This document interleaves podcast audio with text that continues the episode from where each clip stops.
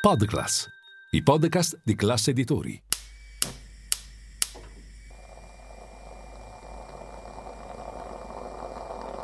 Buongiorno dal gruppo Classe Editori. Io sono Massimo Brugnone. Oggi è lunedì 4 dicembre e queste sono notizie a colazione, quelle di cui hai bisogno per iniziare al meglio la tua giornata.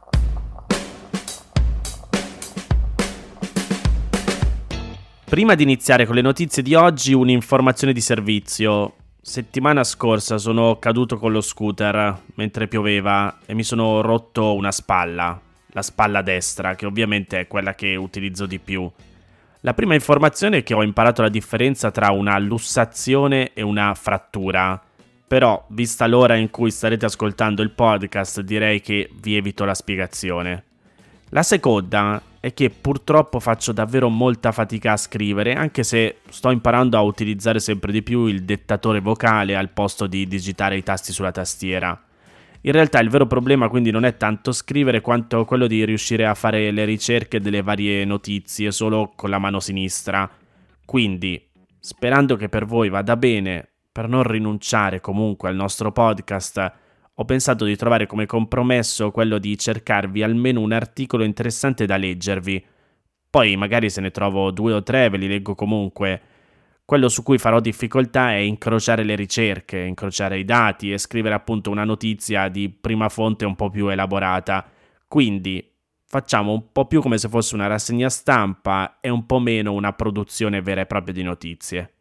Detto ciò, partiamo con quelle di oggi.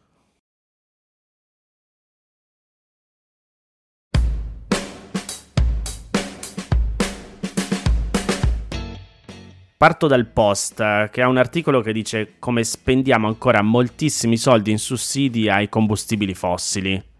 Il 30 novembre a Dubai, negli Emirati Arabi Uniti, è iniziata la ventottesima conferenza delle Nazioni Unite sul cambiamento climatico, in breve COP28, la grande riunione internazionale che si tiene ogni anno in un paese diverso e che ha l'obiettivo di cercare di contrastare gli effetti del riscaldamento globale.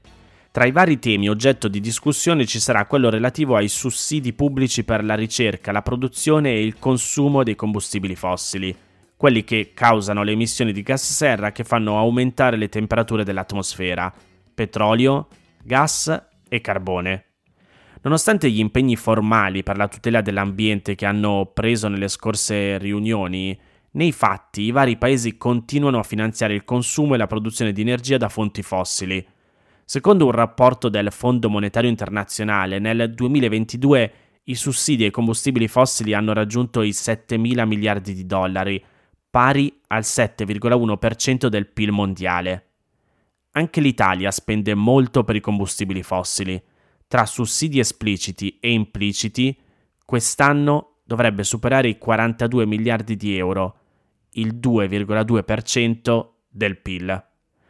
L'ammontare dei sussidi globali dello scorso anno è molto più alto della media degli anni precedenti ed è la conseguenza delle numerose misure introdotte dai governi per contenere l'impatto dell'aumento dei prezzi dell'energia su famiglie e imprese. Alla COP di quest'anno l'Unione Europea proporrà una riduzione dei sussidi pubblici che comprendono sia finanziamenti per la ricerca di nuovi giacimenti e per lo sviluppo di tecnologie per sfruttarli, sia le iniziative per calmierare i prezzi di carburante ed energia nelle case. Questa proposta probabilmente sarà osteggiata dai paesi in via di sviluppo che vorrebbero poter sfruttare i combustibili fossili per far crescere la propria economia come hanno fatto per decenni i paesi più sviluppati. In generale i sussidi servono agli stati per promuovere alcuni tipi di comportamenti desiderabili, Tramite i sussidi lo Stato rende conveniente per le aziende produrre un certo bene e per i consumatori comprarlo. I sussidi per i combustibili fossili sono sempre al centro di grandi discussioni di carattere etico, perché con questi lo Stato sta di fatto incentivando la produzione e il consumo di sostanze dannose per l'ambiente. Allo stesso tempo, per smettere del tutto di usarli bisognerebbe cambiare radicalmente il funzionamento delle società, perché gran parte dei sistemi economici e sociali si basa ancora sull'uso di queste fonti di energia. Oltre all'improvviso aumento dei costi energetici che causerebbe a catena l'aumento dei prezzi di praticamente tutto, non abbiamo ancora soluzioni su larga scala per i mezzi di trasporto. I sussidi espliciti sono solitamente di entità piuttosto contenuta, sono tipicamente misure indirizzate direttamente al settore energetico e prevedono un effettivo esborso da parte dello Stato per consentire la vendita di energia a un prezzo più basso di quello che il mercato richiederebbe. In questa categoria rientrano tipicamente quelli che sono serviti ai governi per calmierare il costo dell'energia durante la crisi energetica dello scorso anno. Per esempio, in Italia li ha introdotti il governo di Mario Draghi nel 2021 e 2022 sotto forma di sconto sulle accise per i carburanti, che hanno nei fatti abbassato i prezzi alla pompa e l'azzeramento di varie voci nelle bollette per compensare l'aumento del costo della materia prima.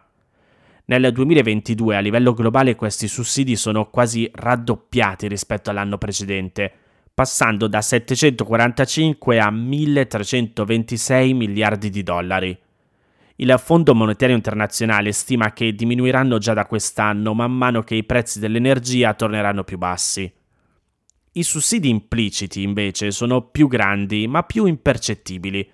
Comprendono tutti quei soldi che gli stati danno indirettamente al settore senza fare misure ad hoc, per esempio tramite l'applicazione di sconti fiscali. Ma il grosso dei sussidi impliciti sono le cosiddette esternalità, ovvero gli effetti negativi che i combustibili fossili generano sull'ambiente e sulla società e che quindi rappresentano un costo per la collettività, sebbene appunto implicito. Tra questi tipicamente rientrano i danni alla salute o gli effetti di congestione del traffico, per esempio. A livello mondiale sono stati pari a 5.710 miliardi di dollari nel 2022, in aumento rispetto ai 5.204 del 2021, e il Fondo Monetario Internazionale stima che possano ancora crescere negli anni a venire. I sussidi sia impliciti che espliciti si distribuiscono poi in modo diverso tra le varie fonti fossili e per il trasporto dell'energia elettrica. Nel 2022 il più sussidiato è stato il petrolio, insieme a tutti i prodotti derivati, che complessivamente ricevono il 47,2% di tutti i sussidi. Poi c'è il carbone, che ne riceve il 30%, e a seguire ci sono il gas naturale e l'elettricità. Non tutti i paesi del mondo elargiscono sussidi all'industria dei combustibili fossili in modo uguale, a livello assoluto è la Cina il paese che spende di più. Nel 2022 è arrivata a 2.235 miliardi di dollari tra sussidi espliciti e impliciti, quasi un terzo di tutti i sussidi a livello mondiale. Seguono gli Stati Uniti con il 10,8% del totale e la Russia con il 6%. Il paragone però va fatto in relazione alla grandezza dell'economia dei paesi, ossia in proporzione al loro PIL. Cina, Stati Uniti e Russia non sono tra i paesi che destinano una quota maggiore a questi sussidi. I primi tre sono Algeria, Ucraina e Venezuela, che erogano sussidi rispettivamente per il 38, il 34 e il 32% del loro PIL. Sia l'Algeria che il Venezuela sono paesi la cui economia si basa soprattutto sullo sfruttamento e sulle esportazioni di risorse energetiche e tendono quindi a sussidiare parecchio il settore. Stessa cosa vale per paesi come l'Iran e l'Arabia Saudita, che stanno intorno al 27%. Cina, Stati Uniti e Russia, che come abbiamo detto prima destinano a questi sussidi più di tutti in termini assoluti, mostrano percentuali molto diverse tra loro la Cina il 12,5%, gli Stati Uniti il 3,2% e la Russia il 23,6% del PIL. In questa lista l'Italia è in ventunesima posizione in termini assoluti, ma scende parecchio considerando la quota del PIL. Nel 2022 i sussidi ai combustibili fossili sono stati 63,3 miliardi di dollari, il 2,8% del nostro PIL. Il 2022 è stato però un anno eccezionale in cui il dato risente molto di tutte le misure introdotte dal governo per attutire gli effetti della crisi energetica su famiglie e imprese e sono stati quindi più del doppio rispetto al 2021 e quattro volte rispetto al 2020. Secondo i dati del Fondo Monetario Internazionale scenderanno già da quest'anno, quando dovrebbero fermarsi a 46 miliardi di dollari fino ad arrivare ai 37 nel 2025. Dei 46 miliardi di sussidi nel 2023, il 48% finanzia quelli per il settore del gas mentre il 52% quelli dei carburanti, in particolare il gasolio. In Italia il gasolio è il carburante più usato a livello industriale e nei trasporti e talvolta anche come combustibile per il riscaldamento. Per questi motivi ha sempre ricevuto un trattamento fiscale di favore e le accise, ossia le tasse che gravano su ogni litro di carburante venduto e che contribuiscono quindi a determinare il prezzo per il consumatore, sono inferiori rispetto a quelle sulla benzina, più usata invece per il trasporto privato.